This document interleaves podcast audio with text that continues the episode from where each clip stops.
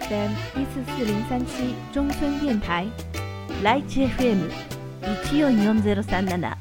中村ラジオへようこそ。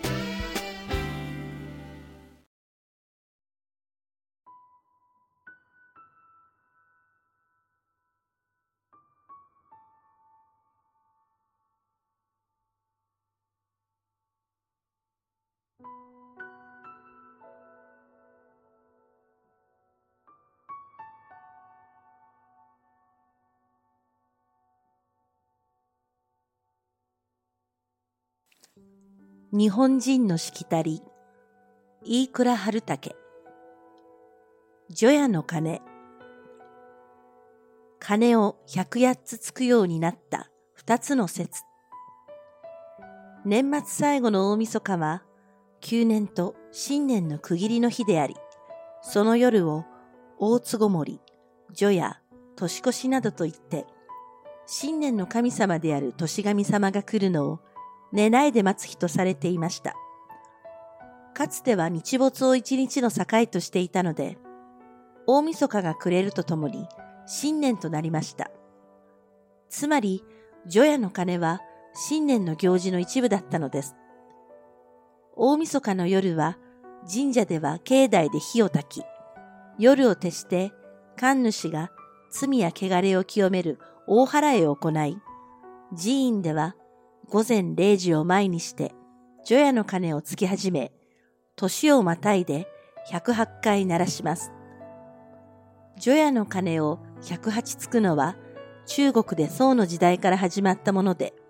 12ヶ月と12節気と72項、5日を1項とした昔の暦を合わせた数が108になるためと言われています。別説では人間が過去現在、未来にわたって持つ108つの煩悩を打ち払って、在業の消滅を祈るためとも言います。年越しそば。なぜそばを食べるのか。大晦日の年越しの夜に、多くの家では除夜の鐘を聞きながら年越しそばを食べるのが一般的です。この風習は江戸時代の町人の間で始まったと言われ、そばのように細く長く長寿であるようにという願いが込められていると言います。また、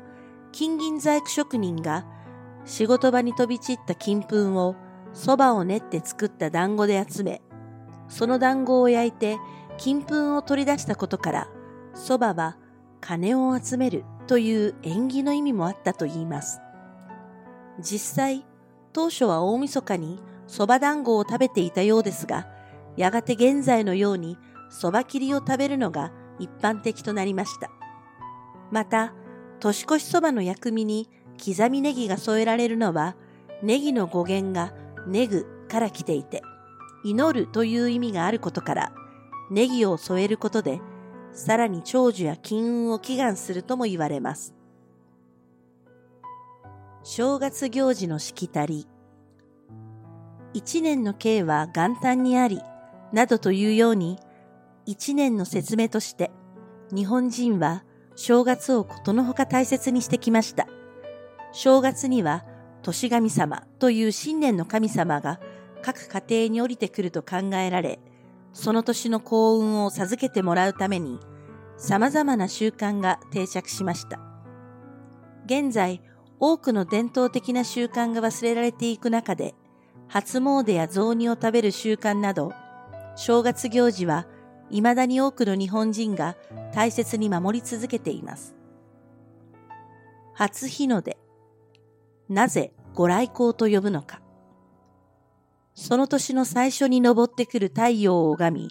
一年の幸運を祈るために、今でも多くの人々が宵のうちから家を出て、見晴らしの良い場所に出かけたりしています。これはかつて初日の出とともに年神様が現れると信じられていたことに由来します。年神様は新年の神様であり、正月様、年徳人とも言って、年の初めに一年の幸せをもたらすために降臨してくると考えられていたのです。初日の出を拝む場所は眺めの良い山、海岸など様々ですが、特に高い山頂で迎える太陽をご来光と言いました。ご来光と呼ぶのは、山頂近くの雲に映った自分の影が、まるで光の輪を背にした仏の像のように見えたためで、仏のご来光との語呂合わせで、ご来光と呼ばれるようになったと言われます。ちなみに、初日の出を拝む習慣は昔からあったわけではなく、明治以降盛んになったと言われます。それ以前の元旦には、年神様を迎えるために家族で過ごし、四方杯といって東西南北を拝んでいました。それが明治時代になると、立て続けに日清日露戦争が起こり、それらに勝利を収めてからは、国家としての浸透体制が強化されて、戦意高揚と太陽の昇ってくる様を重ね合わせて、急速に初日の出を拝む習慣が高まっていきました。初詣。本来は氏神様をお参りするもの。年の初めにお参りすると、めでたさが倍化するということで、新年を迎えると各地の神社仏閣は初詣をする人で大賑わいとなります。大晦日の除夜の鐘を聞きながら家を出て、元旦にお参りを済ませて帰るのを二年参りと言っていました。ちなみに、昔は一年のけじめとして、一家の家長は大晦日の夜から神社に出かけて、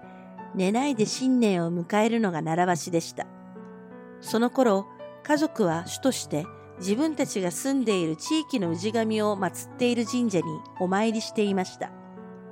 やがて伊勢神宮や出雲大社など有名な神社に出かけたり、その年の干支によって年神様のいる方角、つまり恵方が縁起ということで、恵方にあたる社寺に出かけて初詣をするようになりました。これを恵方参りと言います。現在ではこの恵方回りの習慣はなくなり、明治神宮、成田山新勝寺、川崎大師、住吉大社など各地の有名社寺に出かけてお参りすることが多くなっています。門松、何のために建てるのか。正月になると多くの家で玄関前や門前に門松を建てています。門前の左右に一対並べるのが一般的で、玄関に向かって左側の門松をお松、右側を目松と呼びます。もともとは新年を迎える際に、年神様が降りてくる時の目印として木を立てたのが始まりと言われます。特に松が飾られるようになったのは平安時代からで、それまでは杉なども用いられていたといいます。松に限られるようになったのは、松は古くから神が宿る木と考えられていたためで、この時代の末期には農村でも正月に松を飾るようになったと言われます。さらにここにまっすぐに節を伸ばす竹が長寿を招く縁起物として添えられました。現在のように玄関前や門前の左右に一対立てるようになったのは江戸時代頃からです。門松を立てておく期限は、一般的には7日までの松のうちの間ですが、地域によっては5日、10日、15日とまちまちです。ちなみに、この門松は12月28日頃に立てるのがよく、29日に立てるのはくたてと言い、31日ギリギリに立てるのは一夜飾りと言って、いずれも嫌います。締め飾り。家中を飾り付ける意味は正月近くになると玄関口や家の神棚などに締め飾りをします。これも門松と同様、正月に年神様を迎えるための準備です。もともとは神社が締め縄を張り巡らせると同じ理由で、自分の家が年神様を迎えるにふさわしい神聖な場所であることを示すために、家の中にしめ縄を張ったのが始まりと言われます。かつては、年男と呼ばれる家長が、しめ縄を家の中に貼る役目を担いましたが、やがてそのしめ縄も簡略化されていき、締め飾りや輪飾りになっていきました。締め飾りは、しめ縄に裏白、譲り葉、橙などをあしらって作ります。裏白は常緑の葉であることから長寿を、譲り葉は新しい葉が出てきて初めて古い葉が落ちることから、次世代に家計を譲って絶やさぬという願いを込めています。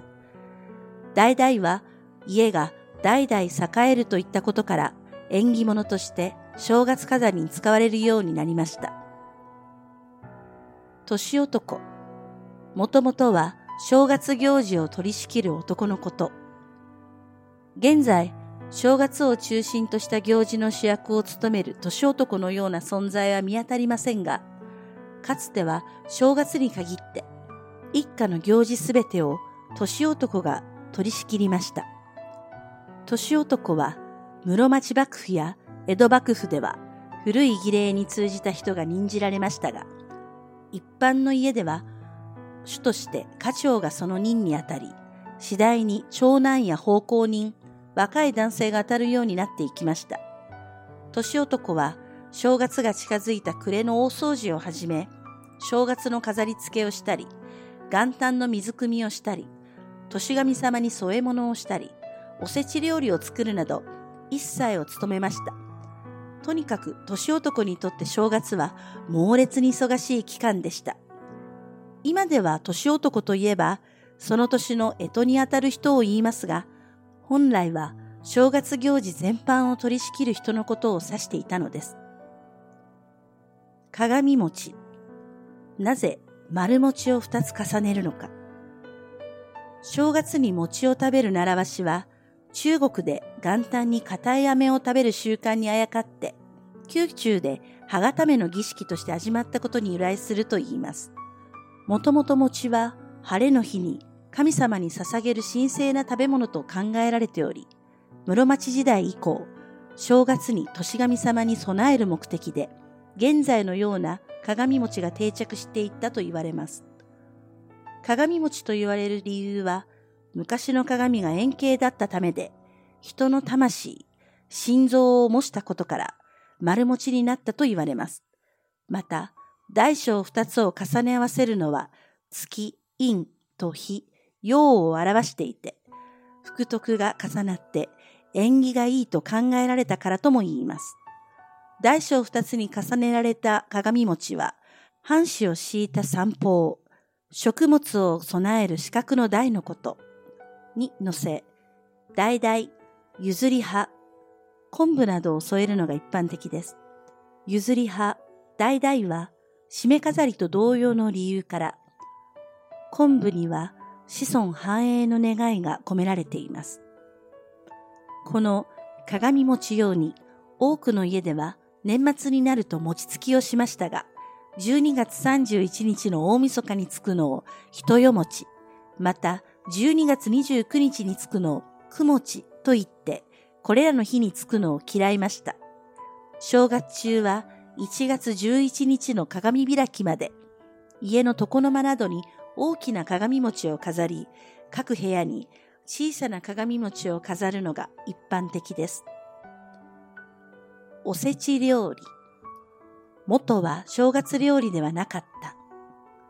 普段は洋食を食べることが多い人でも、正月三が日間くらいはおせち料理に箸をつけることが多いことでしょう。おせちは、もともとは季節の変わり目の節句、節句に年神様に備えるためのおせち料理でした。やがて大晦日の年越しの時に食べるようになり、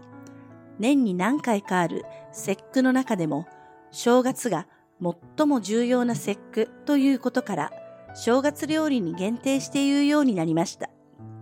それでも当初は松のうちの間中食べるものでしたが、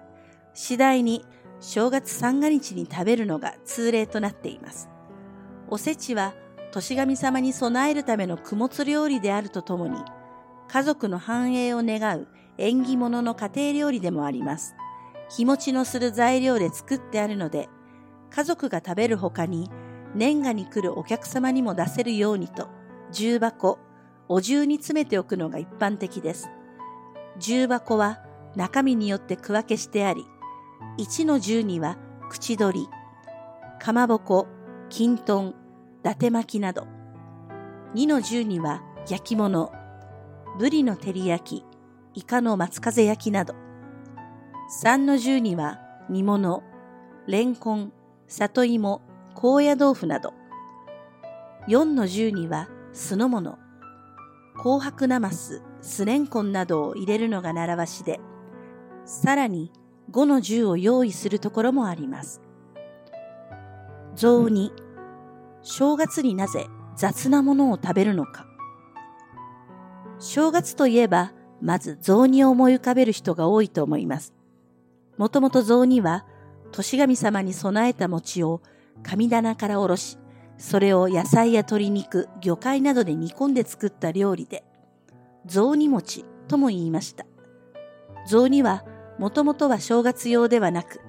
室町時代頃の儀礼的な主演などで出されたのが始まりです。最初に雑煮を食べて胃を安定させてから主演に移るための前菜だったものが、やがて正月料理になったといいます。雑煮は地域によって料理にそれぞれ特色があります。主として関西では白味噌仕立ての雑煮、関東では醤油仕立て、すまし仕立ての雑煮と分かれ、中に入れる餅の形も関西では丸餅、関東では切り餅、のし餅、角餅とも言うが一般的です。ちなみに、関西で丸餅を使うのは、年神様に備える鏡餅をかたどっているためと言われています。お年玉。昔はお餅を渡すものだった。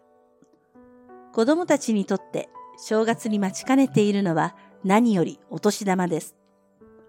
もともとお年玉とは、年神様からの贈り物を意味しました。年神様に備えた餅をおろし、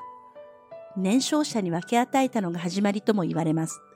地域によっては、年神に紛争した村人が元旦に各家を回って子供たちに丸餅を配って歩く習わしが未だに続いています。この丸餅を年玉と呼んでいました。ちなみに、お年玉は年少者や自分より地位の低い人に送るのに対して、お年賀はお世話になっている人や目上の人、地位の高い人に送るのが基本です。初夢。なぜ二日の夜に見る夢なのか。一般的に正月の二日の夜に見る夢を初夢と言い、見た夢の内容次第でその年の運勢を占うものです。なぜ元旦ではなく、正月2日の夜に見る夢が初夢なのか、と疑問を抱く人も多いと思いますが、昔は書き初め、稽古始め、仕事始めなど、年始めの行事が2日であったため、1年のスタートとして2日に見る夢を重視したようです。初夢にその年の運勢が現れるということで、誰もができるだけ良い夢を見ようと、いろいろな試みをしました。初夢の信仰は、もともと中国から伝わったもの。夢を食うと言われる幕の絵を枕の下に入れて吉夢を見ようとしたという故事にあやかって、日本でも室町時代には縁起の良い七福神を乗せた宝船の絵を枕の下に入れて寝るようにしていました。江戸時代になると、めでたい初夢というのは、一富士、二鷹、三なすび、さらには4、年、5、タバコの順と言われるようになりました。これらの初夢はいずれも駿河、今の静岡県の名物です。これは当時、天下を取った三河の国出身の徳川家康にあやかりたいという庶民の願望もあって、こうした夢を見ようとしたのです。ちなみに、江戸時代の元禄期にも、新年になると宝船の絵が飛ぶように売れたといいます。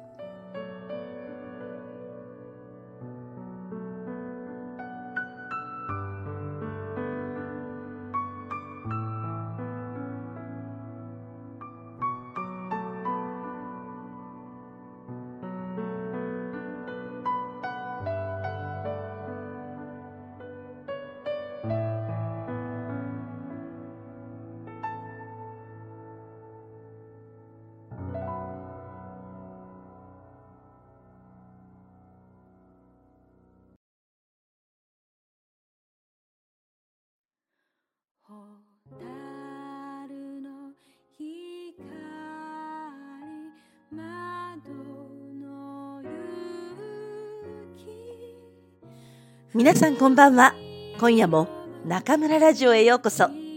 私は当ラジオ局のディスクジョッキー中村です。今日は2015年最後の日。そして中村ラジオも今年最後のお届けです。2015年は皆様にとってどんな一年だったでしょうか？中村ラジオは2015年合計32回約700分の放送をお送りしおかげさまでリスナーの数も1万5千人増え数日前に2万人を突破することができました。8月下旬にはライチ FM と専属契約を結び新規一転さらなる責任感を感じながら制作担当のくんくんと共に一つ一つ番組をお届けしてきました。途中風邪をひいたりして更新が遅れ、リスナーの皆さんをやきもきさせてしまうこともありましたが、なんとか無事に一年を締めくくる大晦日を迎えられ、ほっとしています。2015年はまさに挑戦の一年でした。ウェイシン・ゴンジョン・ハオをはじめ、中村教室、中村部屋をオープンし、中村からの一方通行に終わらない、リスナーの朗読投稿の場である朗読広場までご用意できたのは、ひとえに運が良かったのだというしかありません。2016年、中村とくんくんはまだまだ走り続けます。中村ラジオの開局2周年である8月8日をめどに、ぜひ今まで2年の歩みを形にし、皆さんにお見せできるよう全力を尽くします。そして何より大切なのは、一回一回の放送を心を込めてお届けし、いただいたメッセージに真摯にお返事をしていくこと。積み重ねてこられた様々なことに感謝しつつも、常に新しい道、新しい自分を探し、決して歩みを止めないこと。ライチ FM の専属契約は、毎回必ず20分以上、1ヶ月累計80分以上の番組を用意することが義務付けられています。日々、本業も割と忙しい中村とくんくんには、なかなか厳しいハードルなのですが、私たちには姿こそ見えなくても、2万人を超える方々が待っていてくださるのです。みんなで励まし合いながら、ぜひ、さらにパワーアップした中村ラジオを作っていこうと思っています。そして来年は、新しい試みとして、リスナーの皆さんとの直接交流の機会を設け、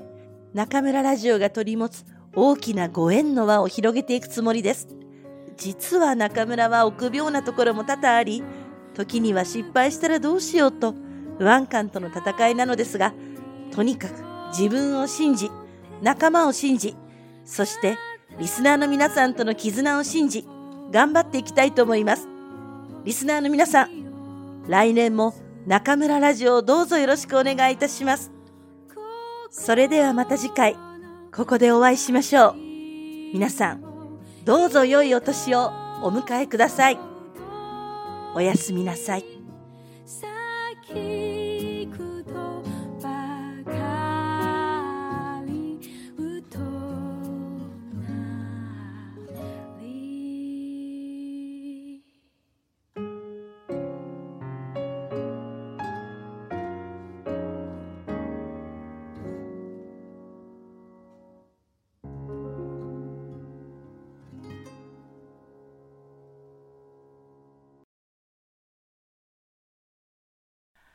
んちゃんの